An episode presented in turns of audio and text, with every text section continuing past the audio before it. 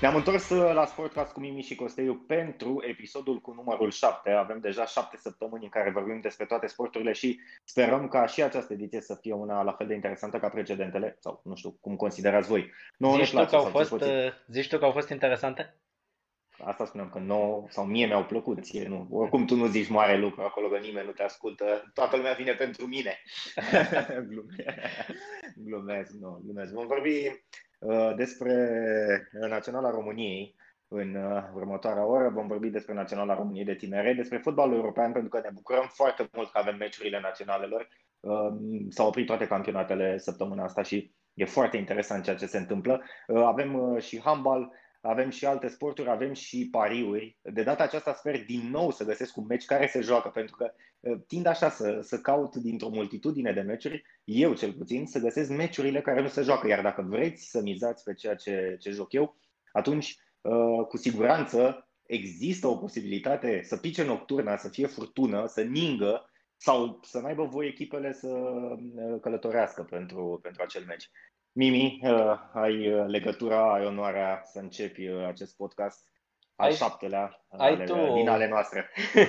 ai tu o putere aparte asupra meciurilor pe care mizezi. Este deja al doilea după acel poliaj viitor în care a picat nocturna, acum uh, ai mizat și tu pe România-Norvegia, singurul meci care nu s-a jucat. Uh, cu bine, că n-a picat, bine că n-a picat avionul, că dacă pica avionul era nasol. Doamne ferește, uh, meciuri cu anchete UEFA, cu nebunie, le, le găsești perfect.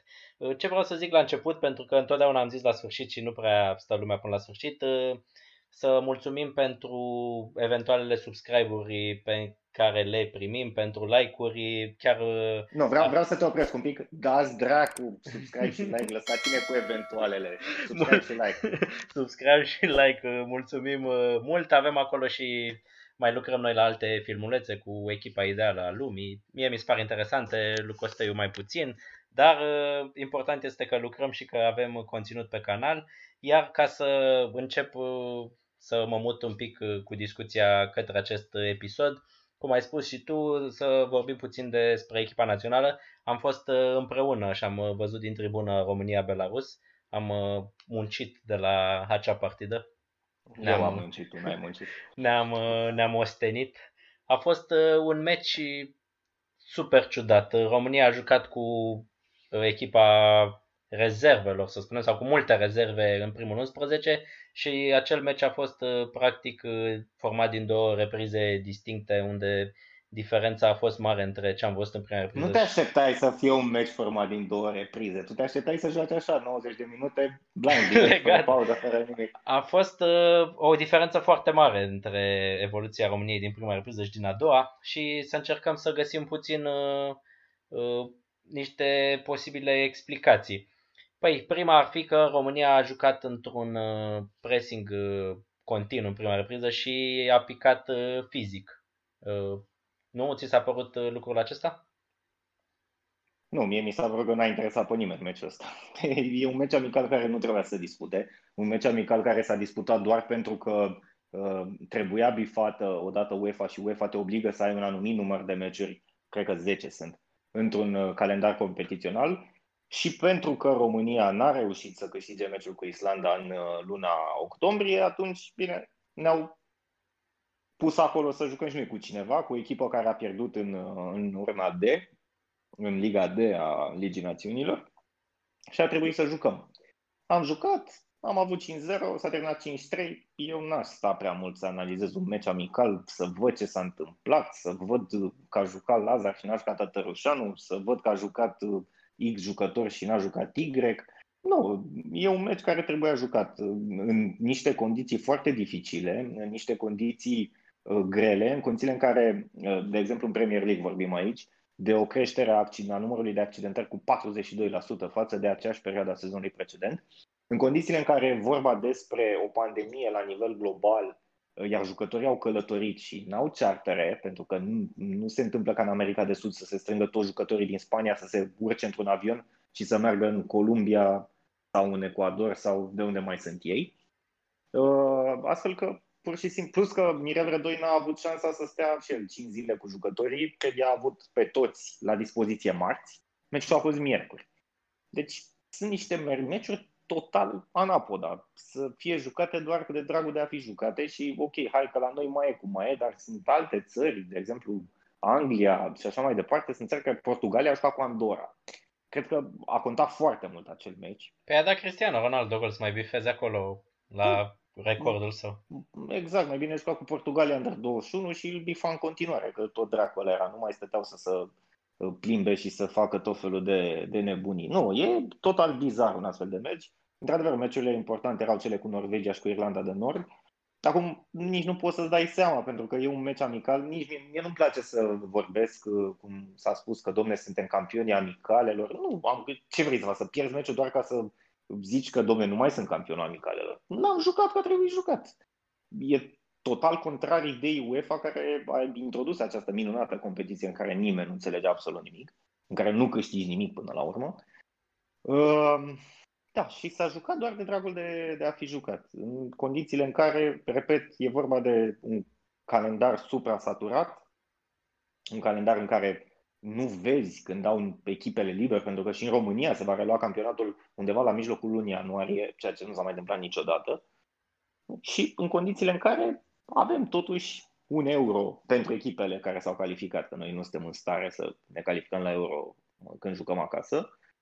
Avem un euro în luna iunie a anului viitor și acum da, mai jucăm, mai dăm un amical cu Belarus să vedem ce se mai întâmplă. Totuși, cum spuneai și tu, meciul important sau meciurile importante erau cele cu Norvegia și cu Irlanda de Nord. Acesta cu Norvegia nu s-a mai disputat, a surprins pe toată lumea. La un moment dat așteptam, se mai joacă, nu se mai joacă, pleacă naționala. Păi s-a jucat că așa scria presa din România, că se joacă meciul, că au, au informații de acolo din interior că se joacă meciul.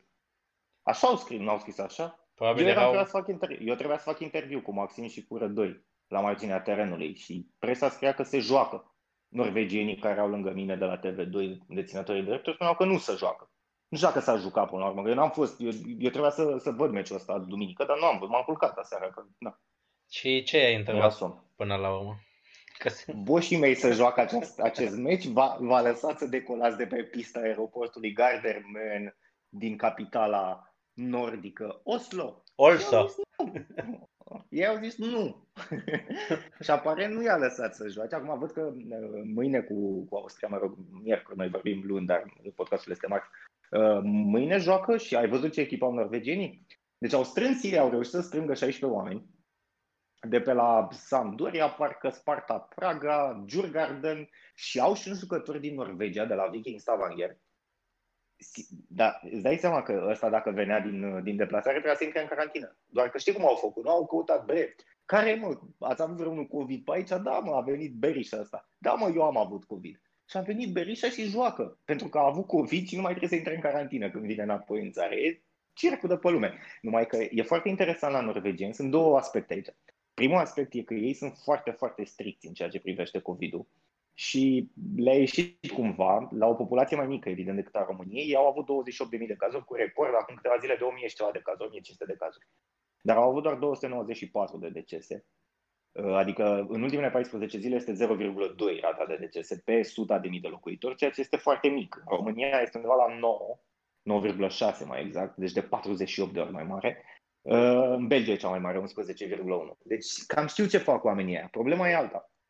Problema e, de exemplu, că uh, teoretic, jucătorii aia trebuia să intre în carantină.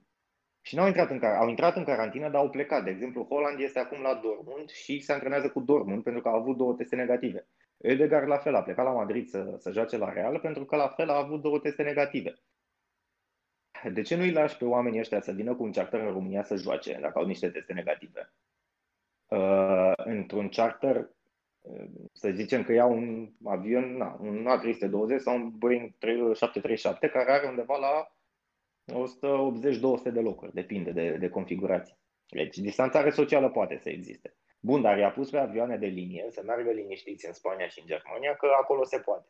E cu dublu, uh, o stabie cu două tăișuri, cum ne place nouă să spunem în România, poate învață și ei expresia asta. Uh, dar uite, Norvegia, de exemplu, nu mai organizează Europeanul de handbal. Pentru că au spus că nu poate fi uh, garantată securitatea jucătorilor și nu vor, jucătoarelor, de fapt, și staffului, și că nu vor să aducă uh, boala la ei în țară. Pentru că Norvegia a zis așa, europeanul trebuia să fie în Danemarca și Norvegia. Iar norvegienii erau așa, bă, ok, jucăm, în momentul în care există un caz pozitiv, echipa pleacă. Și HF n-a fost niciodată de acord cu chestia asta. Bun, campionatul se va juca în Danemarca. Dar uh, arată oarecum că legile sunt legi, frate, la ei în țară. Nu stau și stai că vedem, hai că mai lăsăm, hai că ăștia nu au avut COVID și poate să joace 90 de zile, nu mai testează și așa mai departe. Adică nu-i de glumit cu, cu chestiile astea. Eu sunt curios uh, dacă s-ar fi întâmplat în România așa ceva, să nu lase o autoritate a statului să plece echipa națională la o deplasare, cred că ar fi ieșit Iureș cu demisii, cu telefoane da, și da. așa mai departe. Probabil că nicio autoritate de ale statului nu și-ar fi permis să facă chestia asta. Dar, uh, da, e, îți dai seama că existau intervenții. Hai, boss, lasă-mă și pe mine. Hai că, uite, am aici meci, mă dă ăștia afară, UEFA, mafia, mă dă afară de aici, din competiție. Mă retrogradează, vrei să jucăm iară cu Kazahstan? Uite, îți dai seama că Norvegia putea să promoveze în Liga A? De să joace cu Anglia, cu Franța, cu Portugalia, cu Germania, cu Belgia, adică meciuri tari, meciuri de interes, să, să vadă și pentru că nici nu s-au mai calificat de mult la un turneu final din 2000.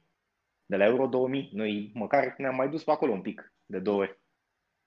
Știi? Deci e un pic o diferență, dar oamenii au zis, bă, nu se poate. Și dacă nu se poate, nu s-a putut.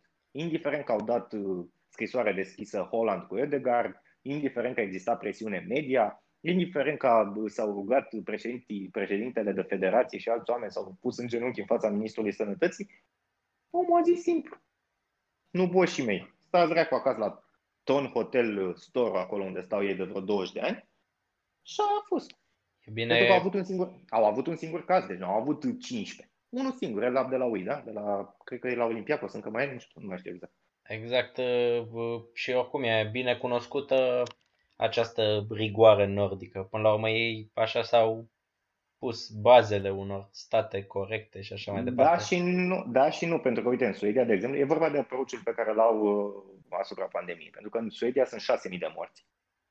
Uh, pentru că acolo nu s-a făcut lockdown, s-a încercat o altă tactică și au murit de vreo 30 de ori mai mulți oameni și suedezii nu mai aveau voie să intre în Norvegia și în Finlanda și viceversa. Și în Finlanda sunt puțini, sunt vreo 300 și ceva de morți în, uh, în, uh, în această perioadă. Deci nu e chiar așa. Până la urmă e vorba de, într-adevăr, cum ai spus și tu, e vorba despre rigoarea legii și modul în care oamenii aleg să respecte această lege.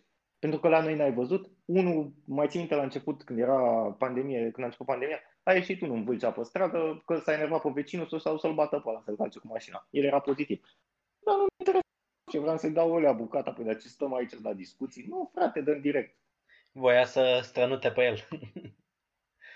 Doamne. Sau așa, da. Dar acum, da, da, așa, asta e arma. Păi și a rămas uh, până la urmă de disputat uh, un singur meci cu miză și anume cel cu Irlanda de Nord. Tricolorii pleacă marți acolo, când va fi podcastul, au plecat deja. Acum nici nu știu, este bine pentru rădoi, nu este bine, își împărțise lotul pentru mai multe meciuri, a rămas cu un singur meci și acum îl debutează, nu îl debutează pe Man. El probabil își făcuse un plan pentru trei meciuri, uh, trebuie să-și schimbe acest plan. Și vreau să-mi spui că tu ești cu uh, cifre, cu calcule, cât de important este meciul cu Irlanda de Nord, dacă mai are vreo importanță și aici mă refer la acea urnă valorică de la tragerea pentru campionatul mondial. Dacă batem, putem termina pe în urna a doua, adică să, să ajungem în urna a doua, să rămânem în urna a doua, ceea ce e foarte important în contextul actual, dar nu știu cât de important e având în vedere la ce echipă avem. Adică, cred că mai important e dacă rămâne rădoi sau nu. Cred că așa asta e o discuție. Pentru că a lăsat cumva în coadă de pește lucrurile. Am vrut să zic expresia asta, am vrut să zic că au, au rămas meciurile în coadă de pește, am spus acum până la urmă că rămân în coadă de pește. Uh, situația, nu știi ce se întâmplă, adică și asta mi se pare o, o alegere greșită din punct de vedere al discursului, pentru că Rădoi a impresionat prin discursul pe care îl are chiar dacă mai face uneori greșeli, fiind sub presiune și nervos. Dar întotdeauna a spus lucrurilor pe nume. Când tu spui lucrurilor pe nume, când tu vii după meciul cu Norvegia, a pierdut cu 4 la 0 și spui că ți-e rușine și că trebuie să fii sincer, pe când te întreabă lumea, bre, rămâi la națională sau te duci la Craiova? Și tu zici, n-ar fi corect să comentez pentru că e o echipă de club și mai avem meciuri. Nu, zi, pleci sau nu, că trebuie să știm și noi ce facem, nu? Păi că noi de voie de ne... Am fost amândoi la conferința de după meciul cu Belarus și chiar uh, tu l-ai întrebat, parcă că ți se pare că și-a schimbat puțin discursul și parcă nu mai este acel rădoi pe care îl știam la conferințe sau la interviuri și dă puțin înapoi. Da, a apărut nervos și asta e de neînțeles. Sunt condiții în care semnalele ar fi că rămâne, chiar dacă presa scrie că ar pleca, dar semnalele ar fi că rămâne. Uh, îți pui direct, Știi? Adică alimentezi niște, niște zvonuri, pentru că tu zici, nu vreau să alimentez zvonurile, dar tu prin tăcere alimentezi zvonurile. Eu ce să cred? Eu sunt pus acolo să mă gândesc, da? Eu te întreb pe tine, bre, pleci la Dacă tu mă întrebi pe mine, Adi, facem podcastul ăsta astăzi? Și eu zic că, nu știu, trebuie să mă gândesc, să văd ce program am, să nu zic, bă, la 8 seara îl facem, că așa am stabilit, nu? Că facem unul să ne asculte lumea în fiecare săptămână. Ok, dar tu, tu nu știi exact ce faci. Păi spune, bă, rămân sau nu rămân, pentru că federația va fi pusă în fața faptului împlinit și va avea o misiune destul de grea, pentru că e greu să aduci un succesor în momentul ăsta. Eu nu cred că Adrian Mutu ar putea să fie viitorul selecționer al nației, sau, mă rog, nu cred eu, sau nu cred că ar fi o variantă bună în momentul ăsta, a pentru spus, că nu are un CV. A spus și că așteaptă aceste ultime partide ale anului să facă o anumită analiză. Acum uh, nu știm dacă se va lega de meciul cu Irlanda de Nord sau nu, adică dacă e înfrângere pleacă, dacă e victorie rămâne, nu cred. Uh, el... De ce ai face așa? De ce ai face așa ceva? Exact. Care e rostul? Care no, e rostul? Nu e adică niciun rost. Iar el se va baza pe anumite uh, statistici, cifre, să vadă dacă echipa națională a crescut în mandatul lui, mă, urmărește acest implementarea acestui joc mai ofensiv, dacă s-a reușit această implementare, dacă jucătorii răspund pozitiv. Păi dacă... spun eu că nu s-a reușit. Ai luat 4-0 de la Norvegia și ai avut cu Islanda 30 de minute în care a trebuit să dai gol și ai dat? N-ai dat. Însă el N-ai este loial acestui principiu. A spus de fiecare dată că rămân... Am spus, păi și eu sunt loial. Dacă îmi văd că se alege traful și pulberea, ce loialitate să mai ai? Pentru că în loialitate, una e loialitate, alta e realitatea. Sunt două lucruri total distincte. Chiar. Se pot întrepătrunde dacă tragi o, o diagramă Venn Există un punct comun acolo, o mulțime de intersecție, însă trebuie să ai și pe ce continua. Că degeaba te duci să ataci dacă n-ai cu cine. Că n-ai cu cine în momentul ăsta, asta e adevăr. El spunea și la asta conferința de presă că poate sunt și așteptările prea mari și noi întotdeauna am avut așteptări prea mari pentru o echipă națională care are jucătorii care joacă și nu prea joacă sau sunt la echipe mici sau cine pleacă la echipă mai mare nu prinde. Uite, avem exemplu... Vreau să te întrerup. Știu că zici ceva interesant, dar nu mai există echipe mici. Uh, avem exemplul Serbiei, care a ratat calificarea la turneul final, în uh, finala acelui baraj. Serbia având primii 11 jucători, toți în primele campionate ale Europei, ceea ce noi nu prea avem uh, asemenea jucători. Și totuși ei au ratat uh, calificarea. Acolo este într-adevăr o dramă, probabil. Pentru că sunt așteptări. La noi sunt așteptări, dar pe nicio bază nu sunt aceste așteptări. Da, Macedonia crezi că avea așteptări mai? Macedonia era în altă urnă valorică. E vorba de... Aici am adus în discuție Serbia pentru că e de valoarea noastră sau mai mm-hmm. valoroasă decât noi și au fost eliminați pe teren propriu de Scoția. Serbia având mm-hmm. jucători, cum spuneam, în Italia, în Anglia și așa mai departe. Adică așteptarea mea să produc un pic de fotbal cu Islanda la 2 la 1 minutul 3 în minutul 60 e un pic cam mare? Nu știu. Poate, nu neapărat că vrem puțin fotbal, ci așteptările acestea la calificări. Vrem calificări la da, mondiale, da, la europene. Aștept, eu, nu mă aștept, eu nu mă aștept să văd calificare. Eu nu mă aștept să vă calificare. Eu nu mă aștept la nimic de la națională. Mă bucur foarte mult când joacă națională, nu mai pot. Nu, vreau să văd fotbal. Vreau să văd că joacă. Păi dacă tu vii și mă anunți că bă, o să jucăm ofensiv și schimbăm paradigma și așa mai departe, iar tu 30 de minute nu ești în stare să-ți creezi o ocazie, atunci e o problemă. Atunci e o problemă. Nu mă aștept să te duci să te bați cu Norvegia, că nu sunt nebun. Când văd că Sanderberg joacă la Sheffield, când văd că Holland are 11 goluri în Bundesliga și în Champions League, când văd că Ödegaard e la Real Madrid, când văd că Sörle s-a transferat la Leipzig, uh, când văd că Joshua King e dorit de echipe din Premier League și nu să înțeleg că, domne, 13 milioane de lire cam puțin să le ai pe un jucător din, din Championship. Oyer e la uh, Celtic, Jarstein e la Hertha.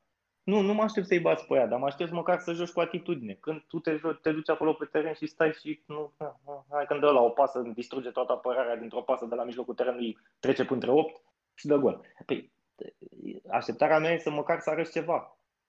Dacă tu vii la națională și îți cauți vacanțe să te duci unde te duci în vara asta, mă rog, acum nu mai e posibil, neapărat, dar Poate... Mă rog, în, trecut s-a, în trecut s-a întâmplat chestia asta. Păi nu, nu, nu e vina lui Rădoi, e vina jucătorilor. Poate e vina mentalității noastre. Ale tale au fost un pic de tot atinse în meciul cu Austria și poate ar fi arătat altfel național și în, și în acest uh, meci cu Norvegia. Uh, eu chiar îți aduc aminte cum am văzut meciul cu Austria, cât de încântat am fost de ceea ce am văzut? Nu mai știu. Mai bine. Nu ți-a plăcut, nu? nu, dar nu pot să fac nuntă la victorie și mormântare la eșec. Nu sunt genul ăsta. și pe asta o avem pe țeavă. nu mă, nu sunt genul ăsta. E clar că nu sunt genul ăsta, dar eu vreau să vă măcar atitudine, știi? Nu contează că pierd, dar măcar să pierd. Bă, au încercat băieții aia să facă ceva. Noi n-am avut chestia asta cu Norvegia, noi n-am avut chestia asta cu Islanda. Bă, meciul ăla, pentru meciul ăla, noi, bă, jucam la Euro acasă.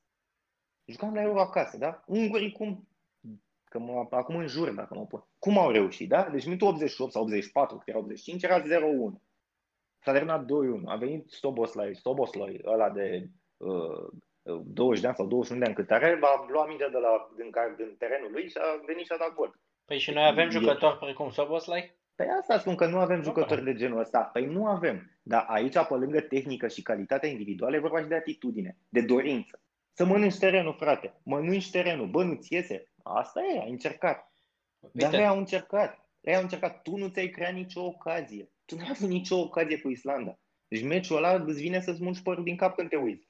Deci nu părea ca o echipă care trebuie să câștige. Iar aici, ce să-ți facă selecționerul? Să zică, da, într-adevăr, veți juca la Euro. Dacă vă veți bate Islanda, veți juca contra Ungariei și veți avea o șansă. Și nu, uite, ce poate să mai mult ta? Bă, dacă e cel mai important, uite, vorbim, dar avem un meci de acoperit noi. Bine, tu da, mă rog. Avem un meci de acoperit. Să spunem că lucrăm uh, într-o, într-o unitate sau într-o întreprindere care chiar își dorește performanță. Da? Și meciul ăla e super important, da? Nu-ți dorești să afli cât mai multe ca să ai un coverage, între ghilimele, cât mai bun al meciului ăluia, să afli informații, să încerci. Îți dorești, că asta ți-e ambiția. Dar dacă tu vii și stai și oferi la cald acolo, ce să-ți mai dorești, frate, mai mult? Spuneai că vrei să vezi o schimbare de atitudine. Am uh, văzut un lucru interesant, chiar dacă e vorba de... Da, lua mingea din poartă. Da, exact. nu ți s-a părut interesant? La fiecare gol era 4-0 și lua mingea din plasă, o puneam la mijloc ca să se joace mai mult, să se joace mai rapid. Era o atitudine, vreau să încerc păi da, scheme. Să văd, să... Vreau, să văd, vreau să văd asta și în meciurile oficiale, în meciurile importante, atitudinea asta. Să vedem cu Irlanda de Nord. Irlanda de Nord a fost uh, aseară foarte aproape să bată pe Austria, unde bătusem și noi uh, în primul meci atunci. Au avut, un, au avut 1-0 până spre final și au întors austriecii, că am avut și unul. E, și asta vreau să văd și eu, că și noi am avut 1-0 cu Irlanda de Nord, om în plus, și ne-am luat gol la o fază unde se vedea clar ce se va întâmpla. Adică când portarul vine de la în poartă să bată o, o lovitură liberă de la 30 de metri, e clar că va arunca mingea cât mai departe în care adversul. Nu e logic. Adică Na. În Irlanda de Nord nu e echipă din asta să joace posesie. Aruncă mingea, la ce o fi. Și batem pe Irlanda? Cum, uh, ce zici? Ne luăm revanșa? Hmm. Ce revanșă ține? N-ai pierdut. Păi nu, dar nu, știu, meciul ăla trebuia câștigat și bănuiesc că toți au fost supărați cu acel legal. Da, și cu Islanda nu au mai fost supărați. Nu au mai fost supărați când au pierdut 2-1 și șansa de a juca la Euro acasă. Nu știu. Nu știu, e nu ai, nu ai ce să zici, ce poți să zici? Trebuie să te duci să-i bați. E o echipă incomodă. E o echipă care are un stil din ăsta tot așa. Acum nici nu știi ce-ți dorești. Dacă ai avut echipă care joacă deschis ca Norvegia, ți-ai luat 4-0. Știi? Ce Când este... ai avut echipe mai închise... Da, ce este de uh, spus că Irlanda de Nord are un meci jucat în plus și acela de 120 de minute, adică teoretic ar trebui să fie mult mai proaspeți decât ei. Da, da, ne-a scos de la frigider acum și suntem mai prost. Probabil va, va conta, că na, 120 de minute în plus nu este de colo. Da, hai să te întreb eu altceva. Ai zis că sunt bun cu cifrele și astea. Câte minute jucase Norvegia înainte să joace cu noi să ne dea 4? Uh, tot 120. Și că s-a terminat. Dar și noi jucasem. Asta Cât? vreau să zic. Noi am jucat, ei au jucat două meciuri oficiale. Au jucat cu Slovacia 120 de minute, meci de calificare mm-hmm. la Euro cu încărcătură maximă, și mecii din uh, Liga Națiunilor cu Austria pe care l-au pierdut 2-1 cu o încărcătură mai uh, mică. E, acum vin cu al treilea meci. Noi am jucat unul cu Belarus, unde am jucat practic cu echipa a doua. Nu am jucat uh, când trebuia să jucăm duminică și vom juca practic cu prima echipă, să zicem, nu știu, cu, dau un exemplu, cu Denis Man, cu Alibec, jucători care sunt proaspeți. Teoretic, nu ai un plus? Mm. Nu știu ce să zic, nu. Teoretic ai un plus, pe hârtie ai un plus, dar calculele hârtie pot fi răsturnate. Cred că știi chestia asta. Da, nu, îți dai seama că nu mai n-ai, n-ai ce să zici. Mai e și aia cu socoteala de acasă. Eu, eu, eu vreau, da, socoteala de acasă nu se potrivește cu cea din târg. Dar, uh, da, dar vreau să văd atitudine. Pe mine asta m-ar încânta mai mult, să văd o atitudine, știi? Nu neapărat, uite, uh, cu Austria, când am pierdut la Ploiești aici 1 la 0, n-a fost neapărat o atitudine extraordinară, bă, dar parcă și-au dorit un pic mai mult, știi? Asta aș dori să văd, bă, că vor, că vin la națională cu sufletul deschis și vor să câștige. Că doar așa poți câștiga dacă tu vii la ce-o fi. Poate să joace ea 743 de minute zi de zi, zi de zi în continuu, 743 de minute în continuu și tot te bat. Că își doresc victoria aia. Da, acum, teoretic, e, e foarte important să ajungi în urna a doua. Practic, ca să ce? Ca să ce? Niciodată că să nu spui niciodată. Că eu nu spun niciodată, niciodată, dar uite-te cum jucăm. Adică, ok, ne distrăm cu Belarus și cu Albania și cu, mă rog, cu Albania ne distrăm, că acum ne mai distrăm. Cu Kazahstan, cu Azerbaijan, cu cine o mai fi, dacă când joci meciuri cu echipe de nivelul tău, te trezești că nu mai ai ce faci. Și pentru că, Înțelegi? Da, exact. Pentru că uh, te lăudam la cifre și la calcule, că știu că ești foarte atent la astea vreau să facem trecerea spre echipa de tineret. Cum uh, sunt no, acolo? Acolo e, acolo e imposibil. Nu, nu știi? Nu, n-ai da. dibuit-o pe aia? Mm, păi nu e vorba de dibuire, e vorba de ce se întâmplă și în celelalte meciuri. Teoretic, Care sunt teoretic. variabilele la, A, pentru Variabila e, dacă bați Danemarca, te calificat. A, deci stăm practic la mâna noastră, nu mai depindem uh, de nicio altă echipă? Exact, exact, exact. Suntem la mâna noastră, da? Noi facem dreptate. Noi păi dăm Danemarca întâlnim o practic o echipă calificată. I-au câștigat deja grupa și trebuie să batem o echipă deja calificată. Da, dar știi cum e că danezii și dacă îi chem de pe plajă, vin să adică... știi cum e, adică nu, nu niciodată să, să nu-i desconsideri. Da, asta e ideea, dar și pentru ei e un meci important. Am văzut lotul, sunt niște jucători care au mai evoluat la, la Național Under 21, au un selecționar spaniol Uh, ar fi important, dar din nou, ne calificăm la Euro Under 21 și important e ce faci cu, cu generația aia, pentru că, uite, vorbeam uh, la meci că, uite, ok, noi în 2019, sub acela selecționer, am fost super șmecher pe Italia, ne-am dus pe Italia și am rupt totul. Ne-am dus în semifinale, am făcut petrecere la aeroport cu astea. Și când a fost să debutăm jucători, am debutat unul de 33 de ani fundaș central și unul de 32 de ani fundaș drept la Naționala Mare. Unde sunt ei alții? Da, dar totuși e important dacă... calificarea. E foarte să fii între cei pentru... buni acolo e important. E important și pentru Adi Mutu, care este la început. La CV.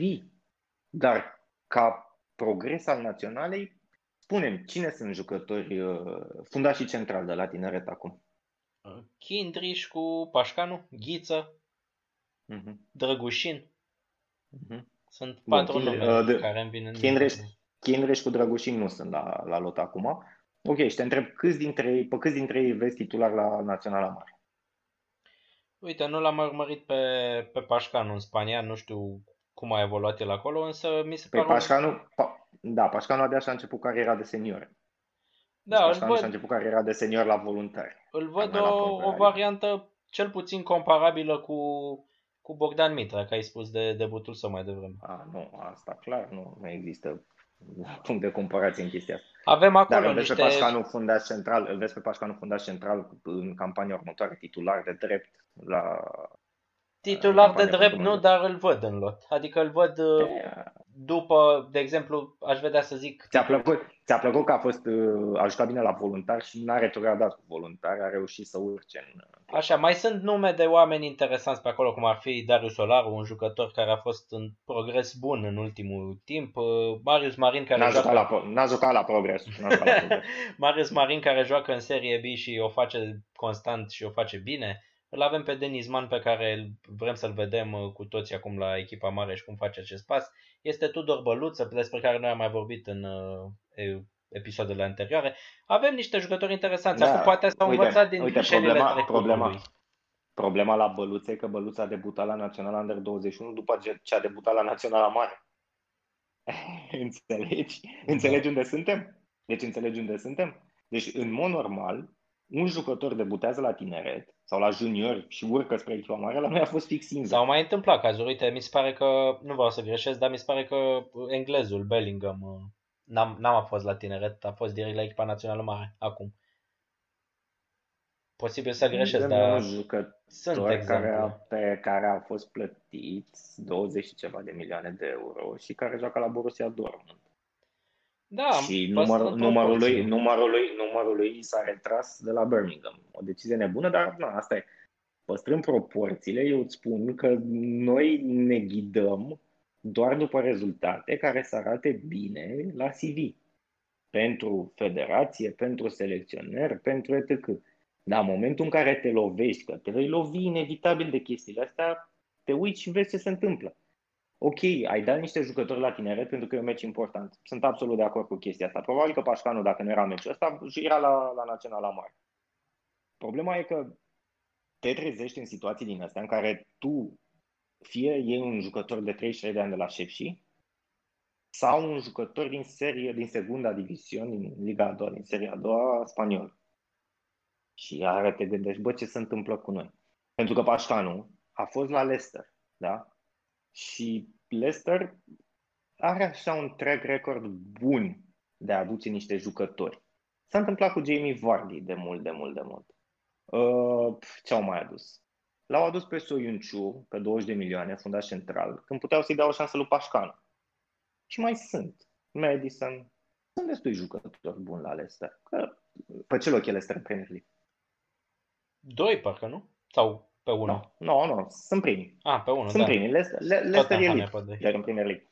Cred că nu greșesc ei. Dacă aveau un diamant în academia lor, nu cred că îl lăsau să plece la CFR Cluj la, sau la voluntari via CFR Cluj.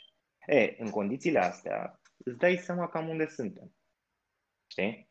Pentru că eu nu pot să mă bucur, adică eu încerc, ok, înțeleg, bă, n-am avut nicio performanță, bă, nu am reușit mare lucru, bă, dar uite, au scos ăștia capul. Da, mă, dar îți dorești ca ăia să facă treabă bună și pe viitor. Ori nu există lucrul ăsta. Da, da, na, într-o națiune în care nu prea mai avem nicio bucurie în fotbal, păi, ne-am, ne-am bucurat la acel meci. Și tu te-ai bucurat, ai fost și la meci? Nu mi-amintesc. Am fost la meci, am, am transpirat foarte mult, au fost 40 de grade. Am adică, în cap. Na, nu știu, și eu, pentru mine rămâne un mister faptul că totuși, uh, având acele meciuri, meciuri pe care mulți ochi de scouter sunt ațintiți, pentru că joci cu Germania, poate indirect, poate nu pentru tine, dar joci cu Germania, ai jucat cu Anglia, ai jucat cu Franța. Uh, te văd niște oameni și totuși nu au reușit să-și găsească deloc echipe. A fost un mister, a fost ciudat, nu știu, poate cerem prea mulți bani, poate nu știu ce s-a întâmplat, dar a fost... Mai că n-au găsit, mai că n-au găsit echipe, au făcut și pași înapoi. Exact, Pentru da. Că Pușcaș, fost... Pușcaș a făcut un pas înapoi să meargă în Liga 2 engleză la o echipă mediocre. Ok, acum Reading e pe locul 2 sau 1 în Championship, nu mai știu exact, că sunt acolo, bara-bara. Dar e un pas înapoi. Joacă alternant titular. Ba joacă, ba nu joacă. Deci, e o chestie. Ok, și eu acum trebuie să mă bucur că reușesc cu echipa mică. Păi hai să ne bucurăm și dacă fac la Under 19 când găzdui mai și turneu. Mamă, ce pe... Uite, un, un alt caz în handball. În handball în 2014, cred că a fost, am fost campion mondial la, la junior, la junioare. De echipa aia nu s-a ales mare lucru. Sunt jucătoare care n-au mai făcut mare lucru. Și aici e o problemă. Ok, ai un succes, trebuie să-l gestionezi. Trebuie să-l gestionezi, pentru că altfel nu... Ok, ne bucurăm că luăm niște titluri la niște competiții care, unde să strâng pe stadioane, hai că să zici că s-au strâns 15.000 la abonezi sau 20.000 câte au fost. Și erau părinții lui Klosterman, că erau toți cu tricou Klosterman, și 10.000 de români din Italia care, na, sau 12 din București, care au venit să vadă să-i bată soarele în cap acolo. Tu și mai cine? Să mai bea. Știu, pe ăla chiar știu bine că n-a leșinat acolo. Dacă îl vezi. Exact, știi? Dar mi-a plăcut, a fost frumos. Am văzut și Italia. Tu te-ai dus la Bolonia? Nu te-ai mai dus la Bolonia. Nu, no, aveam frumos, bilete, dar a venit pandemia în martie. Da, foarte Era... frumos, foarte frumos stadionul, mi-a plăcut. Nu, a fost frumos, îți dai seama, te, m-am, dus, m-am dus să văd un meci cu miză, știi? M-am dus să văd un meci cu miză. Și chiar a fost, fost meci frumos, am condus la pauză, am da. mai avut ocazie mare da. de 3-1, mi-amintesc că am da. trăit și eu da, chiar, la... Chiar, chiar a fost, păi l-ai trăit, ai încă treci, din păcate. Mă rog. Lucram și eram uh, intens acolo. Fii atent, voiam să te întreb pentru că ai zis uh, mai devreme că ai fost, uh, am vorbit că ai fost la meciul acesta, dar te vei duce la meciuri de la campionatul european. Avem niște meciuri foarte interesante care Mă, dacă se vor juca, dacă se va mai ține acest format de campionat european. Eu, eu, aș ține, eu aș ține cu dinții de meciurile astea de la Avem uh, Ucraina-Macedonia, Macedonia-Austria, Austria-Ucraina. Trei meciuri. Poate Ucraina-Austria e mai interesant, dar cele cu Macedonia nu mă prea atrag, deși sunt un mare da. iubitor de fotbal. Valerii Bojinov mai e la Macedonia? o să creadă lumea că nu-l cunoști. Da, nu-l cunosc, nu mă pricep. Păi... Rodionov mai e? da, îți dai seama că nu e, nu e de, de, de când s-a tras la săr și ți-ai dat seama că dacă nu te califici, e groasă. Ce aveai? Georgia, Macedonia, ce mai erau? Încă două. Kosovo, parcă. Mm. Kosovo și Belarus. Kosovo, da.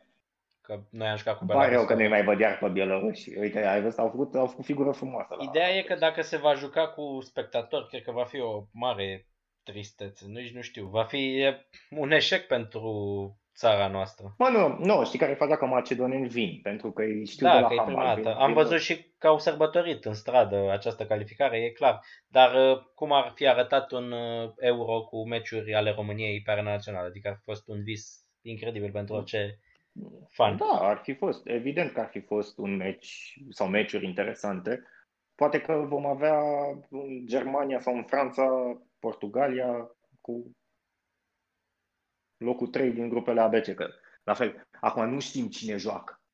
Da, e la fel ca la Euro, trebuie să vezi cum să califică, să vezi câte goluri dau, poate strâng 4 puncte, nu 3 puncte. O nebunie total. Spuneai de grupa asta, Germania, Franța, Portugalia și Ungaria. Este, pentru unguri este un vis, bravo lor, că s-a tot spus că au investit în ultimul timp în uh, fotbal și uite în grupa alături de Portugalia, Franța și Germania. Trei meciuri absolut superbe pentru ei. Mă gândesc așa un pic cu jind uh, dacă ar fi fost, n-ar fi putut fi posibil, dar vreau să zic uh, România acolo, cum ar fi arătat să vedem în viitor România alături de Portugalia, Franța sau Germania într-o grupă. E bine cât era? 6-0, 5-0 și Portugalia ne dădea 3, că nu sunt atât ofensivi. Nu? Mm. Nu, era, era interesant. Și dacă jucai cu Ucraina și cu Austria și cu uh, cine mai era, cu Olanda, nu, în, în grupă, era, era interesant până la urmă să vezi nivelul adevărat.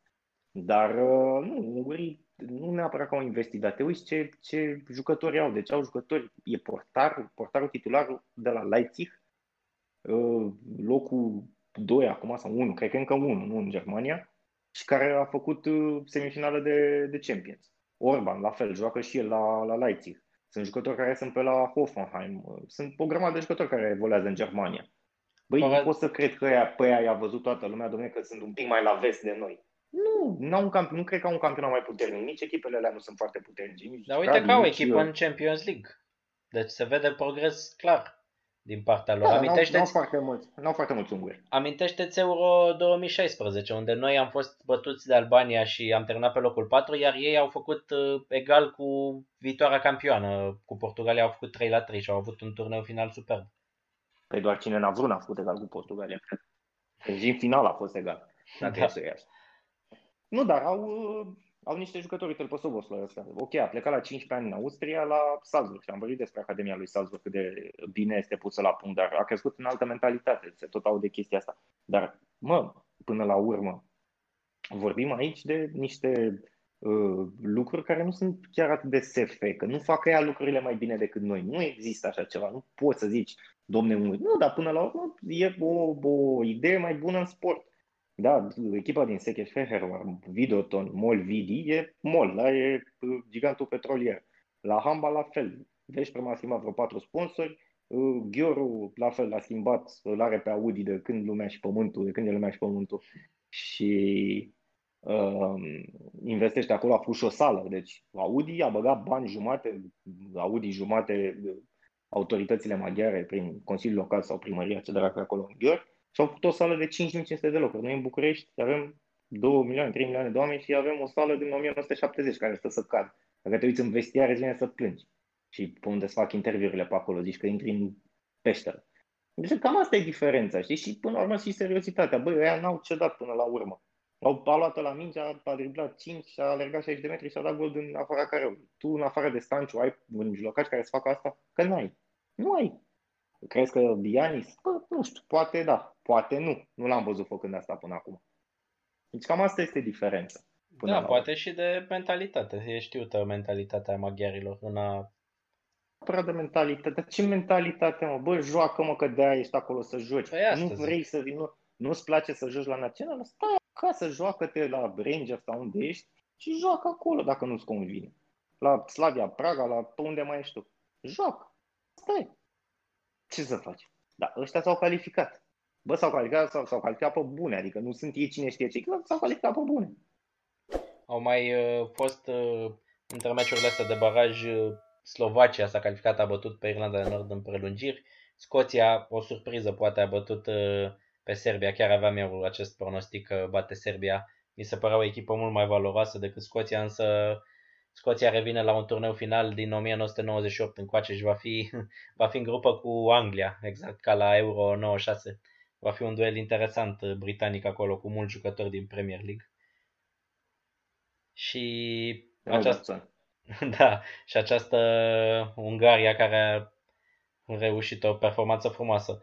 Bun, spuneai mai devreme că tot așa ai dat o cifră, un procent de accidentări. Ce ai mai citit? Vedem și la Liverpool o grămadă de accidentări. accidentări. Vedem cazuri de COVID, Salah, Doherty, ultimele pe care le-am văzut. Unde se ajunge? Până unde se va merge în ritmul acesta? Ți-a plăcut cum a jucat Salah la nuntă, nu? E frumos așa. Ce juca pe umeri el ea. Pe, pe baroseneală, pe linie, pe de Bă, înțeleg până la urmă uh, da. Un pic nu se, oprește, nu se oprește lumea în loc. Într-un procent nu înțeleg se... faptul, pentru că nu sunt roboți, stau numai închiși și nu fac nimic, nu ies în oraș, nu fac absolut nimic, e nunta fratelui tău, poate s-a destins un pic e regretabil într-un fel, dar pe de altă s-a parte... Destins, s-a destins bine. să înțelegem și să avem în vedere și latura umană. Sunt oameni, nu sunt roboți, până la urmă. Așa este, da. E bună asta, să ți-o pui așa, când intri la tine la muncă, ți-o pui așa pe, pe zid. Suntem oameni, nu roboți. Avem sentimente, gândim. Într-adevăr, e și ăsta un punct de vedere care e valabil, dar evident nu poți să o duci 2 ani în ritmul ăsta, dar Până la urmă știi cum e, când câștigi niște bune milioane de euro din meseria pe care o faci și ești un bun al clubului respectiv, na, trebuie să te protejezi și până la urmă există și posibilitatea asta. Adică, hai să zic altă chestie. La câți bani are Salah nu putea să ia niște teste COVID? Bre, fă bă testul ăla, să vedem ce dracu ai, să ne bucurăm noi, dar să mai aici, să facem o, o sârbă egipteană așa frumos, o maneluță, o tenească, o de-astea, știi? Adică puteai să-i testezi pe să vezi, bă, ce se întâmplă. Adică nu e chiar atât de ciudat. Cât e un test? 100 de euro. Găseai în Egipt o combinație frumoasă să facă. Știi că vorbeam de norvegieni, că ăștia, bă, sunt super stricți. Acolo în Egipt îți dai seama, e cercul și panorama de pe lume. Dar uh, e, am mai vorbit despre asta. Sunt uh, echipa care va reuși să-și gestioneze cel mai bine anti-COVID, situația anti-COVID, va reuși să aibă și performanțe bune. Pentru că uite-te la Liverpool, că vorbeam de Liverpool, da? ok, să zici că la Van Dijk a fost ghinion că a intrat Pickford cum a intrat. Apoi au început accidentările musculare și apoi cazurile de COVID.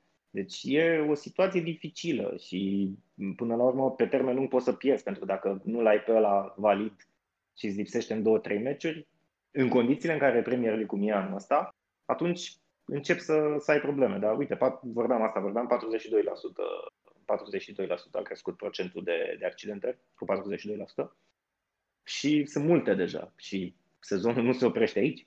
Că mai ai meciuri în Cupa Angliei, că mai ai meciuri în Champions League, că mai ai meciuri în Premier League. Ăia n-au pauză deloc. Dar ăia nu știu ce înseamnă. Vreau să dea, știi că vreau să fac o pauză în ianuarie.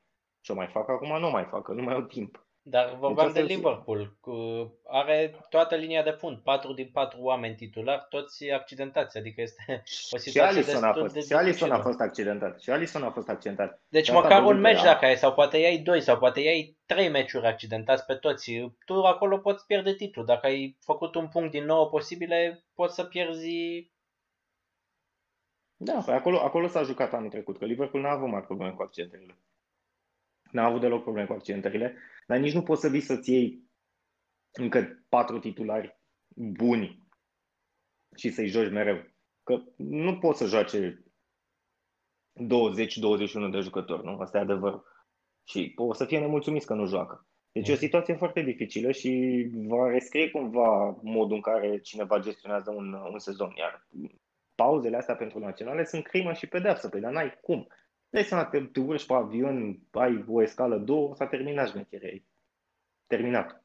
Oricât te-ai proteja, e greu. E foarte greu să scapi în condițiile date actuale în care sunt 600.000 de cazuri pe, pe zi în lume sau 650.000 de cazuri pe zi în lume. Va Că n-are nimeni ceartă. Din ce în ce mai greu, cum și tu, cine va gestiona cel mai bine această perioadă cu COVID, adică până acum antrenai faza defensivă, faza ofensivă sau mai știu eu ce, acum trebuie să îți faci un plan, o strategie și împotriva acestui da, nou coronavirus. Da, și da, și exact. Și trebuie să ai totdeauna un backup, știi? Să găsești exact planul bun pentru a gestiona o eventuală problemă la nivelul lotului. La Liverpool deja e a degenerat uh, situația și le va fi, le va fi greu. Dar acum să vedem ce se va întâmpla, ce, cum, vor, uh, cum vor gestiona această situație. Nu e bine nici pentru jucători, pentru că chiar dacă ești asimptomatic, pierzi niște antrenamente și nu ți-e bine deloc. Așa că până revin formă durează, nu știu, un meci, două. Poate la unii jucători mari nu se vede chestia asta, dar la alții cu siguranță se va simți va juca, cu, va, va juca împotriva lui Leicester, Liverpool și chiar sunt curios ce echipă va alinia. Deci am zis că nu sunt uh, Trent, uh, Gomez, uh, Van Dijk, Robertson. S-a accidentat și Jordan Henderson, Thiago lipsea deja, Salah COVID. Sunt destul de mulți absenți. Erau deja cei vechi. Pe cine joacă? Williams, Phillips, Oxlade care lipsea cel mai de mult, păi da, trebuie să vină tinerii, Curtis Jones, Williams, Phillips în față, hai să zici că ai Jota, Mane, uh, Firmino. Cum, cum ai zis? Cum ai zis? Jota. Jota. Diogo Jota. Jota, exact. Așa. Așa, ok, da, un, care și, nu știu, uite, zic Mane, care și el a jucat acum în calificările pentru Cupa Africii, altă, te duci până acolo, uh, nu știi cum sunt condițiile pe acolo, joci câte 90 de minute pe coclauri aceea, Mane, Aubameyang și așa mai departe, săracii, e, cum zici și Dar vreau, zi, zi, vreau să te întreb pe ce loc mai Manchester United, că aveam o rubrică, trebuia să ghicăm asta. Manchester United, da, a bătut la Everton și în continuare l-am pe Bruno Fernandes și îl voi avea capitan, spun acum în fața tuturor. Cine vrea să... Așa, așa să scrii. Așa să scrie. Spun în fața tuturor celor 10 care ne ascultă, uite, Radu știu că ne ascultă mereu, poate îl bagă pe Bruno Fernandes, capitan. Memo, uh, fan United nu l-a băgat deloc uh, pe Bruno. Da, și... cu cine, cu cine joacă United de data Cu UBA acasă, e capitan pe față, iese în evidență. Peter la fel l-a scos când a dat câte, Câte penaltiuri, câte penaltiuri o să fie? Nu știu, uite, cu Everton n-a avut penalti și a dat dublă. Am prins cota 12 că dă dublă. Mă rog, un pic întâmplător al doilea gol, dar primul foarte frumos. Un pic întâmplător. Este, este un jucător care îmi place. Îmi place pentru că cere mingea și mereu se implică în faze și este se mereu... Se vede bine, va la Brighton din ianuarie. E mereu exact. prezent acolo. Nu, uh, sunt jucători care se ascund de faze și joacă la Libia. El este unul care ia mingea, care totdeauna caută o pasă decisivă, o pasă, o pasă filtrantă și îmi place. Și îmi place că vorbesc de el acum, îmi place la Naționala Portugaliei, cum arată în acest moment echipa. Este acest Bruno, este acel uh, Joao Felix de la Atletico Madrid, un jucător foarte scump. Joao Felix. Diogo Jota, uh, Cristiano Ronaldo au o echipă ofensivă foarte frumoasă. Chiar abia aștept meciurile de la Euro cu Da, au, au jucători, cu vite, au jucători cu viteză în bench. Îți lipsește declarația asta. O ascultam sâmbătă de sâmbătă înainte, dacă mai ții minte. Bun, am vorbit uh, mult de fotbal, văd că am, uh, suntem deja spre minutul 50, ne apropiem cu pași repezi. Ca să vedem dacă repriza a doua va fi diferită. să vedem uh, ce ne spui în această săptămână despre handbal. Am avut din nou Champions League, am vorbit, nu am vorbit, ai vorbit mereu despre handbal. Au fost rezultate poate puțin surprinzătoare. Ne așteptam din ce știu și eu, așa, din măcar după cote, la o victorie clară a CSM-ului. N-a fost victorie și ne așteptam la o înfrângere la scor a lui uh, Râmnicu Vulcea și n-au pierdut la scor. Ce, cum au fost acele, aceste partide? La CSM nu se aștepta nimeni să, să facă egal. Cu Crim uh, a fost un rezultat ciudat, un meci puțin bizar pentru că Neagu n-a jucat deloc, încă se resimte după accidentarea la genunchi. Uh, și până la urmă a fost egal. N-am înțeles ultima fază a CSM-ului pentru că acolo se văd echipele mari. În momentul în care ai egal și joci cu o echipă teoretic inferioară, pentru că dacă treci și la puncte, diferențe de șapte puncte între cele două echipe după șapte meciuri, E bine, atunci trebuie să ai măcar o schemă pregătită. Ai 9 secunde sau 8 secunde câte mai erau și trebuia să dai gol. E, tu ai pus mingea în mână unei jucătoare care avea un procentaj foarte slab, avea un gol din 7 aruncări. Ori în condițiile astea e greu să faci ceva. E greu să faci ceva. Omoreghe, fostă jucătoare la Crim, 4 ani, a ratat și s-a terminat egal. Ce acum e încă pe primul loc. Are un meci în plus față de Rostov, este în egalitate de puncte 11 și joacă cu Rostov uh, joi, joi meciul, este un meci amânat. Au găsit până la urmă înțelegere pentru că Rostov trebuia să joace la Vipers etapa viitoare, nu se mai joacă nici meciul ăla.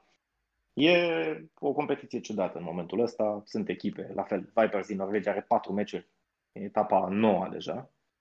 Uh, da, și e, e bizar. Vâlcea, cu multe cazuri de COVID, s-a reușit să încropească o echipă, le-a pus pe autobuz, trebuiau să pierdă destul de clar cu Buduș, până la urmă au pierdut la, la un singur gol și rămân singura echipă fără nicio victorie în, în Champions League.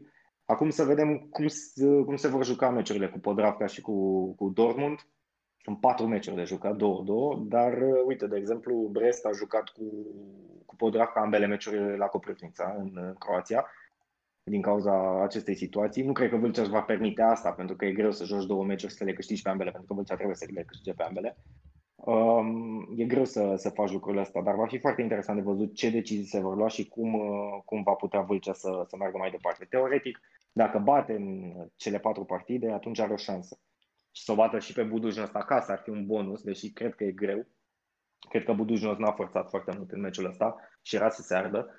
Uh, până la urmă a câștigat la un gol. Iar Vâlcea este într-o situație foarte dificilă și cu cazuri de COVID uh, la echipă și na, e, va fi dificil. E și o grupă grea. E o grupă grea cu, cu trei echipe foarte puternice acolo, cu Gheorg, cu Edense și cu uh, CSKA Moscova. Deja trei locuri sunt ocupate, mai rămân încă, na, încă trei unde, unde poți să te califici. Rămâne de văzut ce se va întâmpla. Vâlcea nu a avut pe bancă nici antrenorul care a rămas în România în izolare, nu? Uh, are COVID sau suspect? Sau... Da, da, da, a avut, a avut COVID, a avut COVID după un turneu foarte inteligent organizat de cei de la FRH. S-au jucat atunci patru meciuri la, la Sfântul Gheorghe în șapte zile. Nu au fost multe cazuri după turneul ăla, 52, adică nu. Deci, au ținut deci, babă Lubine. Da, da, pe unii au stat la Brașov, s-au plimbat așa, alții au fost la Sfântul Gheorghe, s-au plimbat în Brașov și așa mai departe. A fost un Ce voiam uh, să zic că am văzut o declarație de ale lui uh, Pera după această partidă în care spunea că a trăit foarte intens meciul și a dat uh, numai puțin de 70 de SMS-uri în timpul meciului. Îți dai seama cum trăiește un antrenor un meci de la o asemenea distanță cu telefonul în mână, săracul. Nici nu vreau să-mi imaginez. E mai, e mai greu la fotbal Știi că e mai greu la fotbal, e mai greu decât la fotbal, că dai mesaj, scoate-l pe ăla în 4-6, acum ce faci? Scoate-o pe Alicia Fernandez. Până se dă SMS-ul s-au mai dat două goluri. Până se, se Până vine SMS-ul în Muntenegru, vezi că e scump în Muntenegru. Da. E nasoală treaba, Sinetul și sunt nasoale. Vreau să te mai nasoale. întreb ceva vis-a-vis de meciul CSM-ului. A fost un eveniment neplăcut, s-a accidentat Alexandrina Barboza. Este o, întâln... o... este o accidentare întâlnită în handbal, nu știu, mie mi-a părut uh, puțin ciudat. Era singur cu portarul și pe aterizare s-a accidentat destul de grav. E neașteptat să, să vezi asta la o jucătoare de 33 de ani cu experiența Barbosei. Uh, s-a mai întâmplat, Ada Nechita, țin minte, la do- în 2008 la Jocurile Olimpice, uh, la ultimul meci cu Suedia, parcă tot așa după un contraatac, mi se pare că și-a rupt mâna, a căzut pe mână urât. E vorba și de încălzire până la urmă, că na, era minutul 1 E ciudat, e ciudat, dar rupturile de ligamente, da, sunt întâlnite în handbal, adică se întâmplă des să, să rupă o jucătoare ligamentele încrucișate la genunchi. Nu e ceva wow. Nu, s-a mai văzut, adică nu, e, nu se întâmplă în fiecare meci sau în fiecare sezon neapărat, dar se întâmplă. Se întâmplă pentru că depinde cum cazi și Barbosa e o jucătoare care și-a mai pierdut cumva din mobilitate și din elasticitate din cauza vârstei. Ea era foarte rapidă, Țin minte că atunci când a venit la Brașov a surprins pe toată lumea. Părea că va fi o jucătoare senzațională. Cariera ei n-a fost neapărat una wow. Da, ea venise la Brașov acum 12 ani, deci avea undeva la 20-21 de ani. Încă jucat pentru național la Portugalia, apoi și-a luat cetățenia uh, spaniolă și a jucat pentru Spania. A fost chiar medaliată cu argint la mondialul de anul trecut. Bun, uh, deși am uh, vorbit uh, aproape în fiecare episod despre ciclism, nu știu pe câtă lume pasionează, însă pe noi ne pasionează, voiam să tragem așa, nu știu, una, două concluzii, puțin, în câteva cuvinte, că s-a încheiat sezonul acesta, nu știu, un rutier sau o echipă care te-a impresionat cel mai tare, o dezamăgire, ce, ce ai spune? Spune tu. Păi, haideți să spun eu. Mi-a plăcut sau m-a impresionat foarte mult uh, victoria lui Pogacar din Turul Franței, un rutier foarte tânăr și a făcut acolo o performanță superbă, s-a bătut de unul singur împotriva unei echipe întregi și a reușit să-i învingă. M-a mai uh, surprins sau m-a, mi-a plăcut foarte mult de Wout van Aert uh, în turul Franței și în clasice, a fost uh, un om omniprezent și chiar spunea că va face trecerea puțin către cursele de o săptămână mi se par că îi vin uh, mănuși aceste curse. Are contratimp, are sprinți unde, unde poate lua secunde de bonificație care sunt foarte importante în uh, turile de o săptămână. Se cațără bine, deci cred că va câștiga cu brio câteva tururi de genul. M-a mai impresionat la, să-l mai trec la capitolul plusuri pe Mark Hirschi, un rutier care și pe tine te-a impresionat, sunt convins. L-am văzut omniprezent în turul Franței, l-am văzut pe podium la campionatul mondial, l-am văzut în clasice, a fost uh, foarte bun. Iar la capitolul dezamăgirii aș vrea să notez întreaga echipă Movistar. Are doar uh, două victorii în acest sezon și este cea mai slabă din World Tour. Uh, Movistar, echipă care, nu știu, era, eram obișnuit cu ea să câștige, nu? Erai obișnuit să îți aducă victorii, Valverde. Da, da, Carlos Soler a mers bine la... a dat din penalti golul. Și la, da, și la dezamăgiri l-aș mai nota pe Elia Viviani, care a fost dezastru în acest sezon, poate și pe Sagan.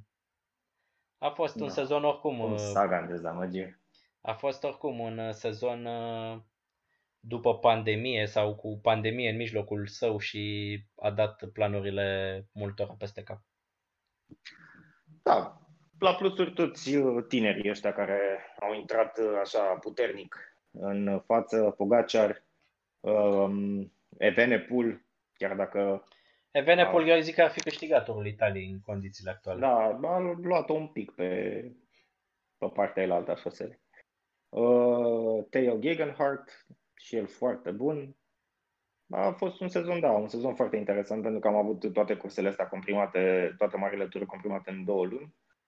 Uh, la capitolul dezamăgiri n-aș merge să zic neapărat dezamăgiri, poate Roglic, că, na, a câștigat turul Spania, a terminat pe doi în turul Franței, dar dubla aia, cred că și el o visează în continuare acum, pentru că a pierdut pe teren propriu, să spunem, pe acel contratimp a pierdut uh, turul Franței. Ne bucurăm, eu m-am bucurat mult că am avut uh, curse.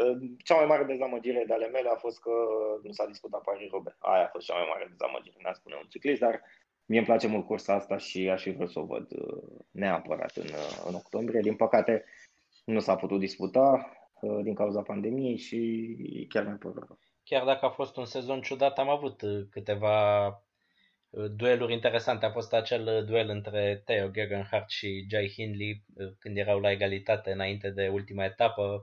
Au fost niște premiere interesante, niște curse interesante. Mi-amintesc și de Turul Flandrii când cei trei favoriți erau în față și eram extaziați că au atacat toți trei. Mă rog, Ala Filip până la urmă s-a împrăștiat, s-a lovit de o motocicletă, dar uh, au fost curse frumoase și marile tururi, cele trei mari tururi au avut uh, au sarea și piperul, au... sarea și piperul necesare pentru, da, exact. pentru a aluneca, aluneca ușor pe gât în jos.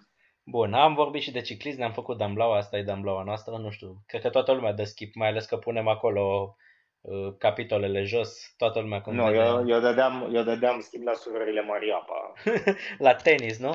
Este și uh, turneul campionilor, dar îl mai lăsăm un pic super. să mai dispute și super, super. Vorbim. abia aștept, abia aștept, abia aștept. Vorbim Chiar săptămâna viitoare foarte despre... interesat să-mi spui. Dar n-are foarte mult, mie îmi place când zici de jucători, de că, că ai pus ochii pe un jucător din ăsta șmecher, știi cum e al Catrază la Garcia.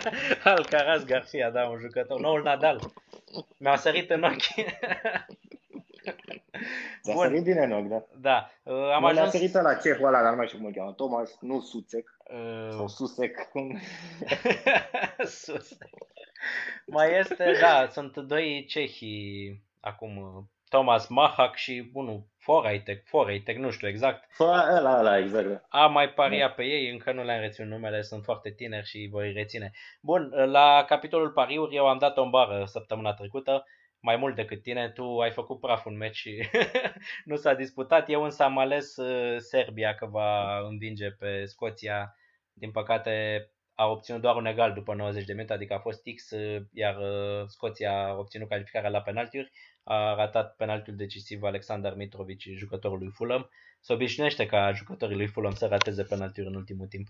Ne mintim de acel penalti frumos păi, al lui Lukman. Păi și, Mitro, și Mitrovic a mai ratat. Da, păi da, n-a bătut el atunci și a bătut Lukman că ratase, dar uite că da. n-a avut uh, minte foarte multă și n-a bătut serios, a bătut o tentativă de Panenka cum a bătut și Ramos, care a ratat două penaltiuri într-un singur meci.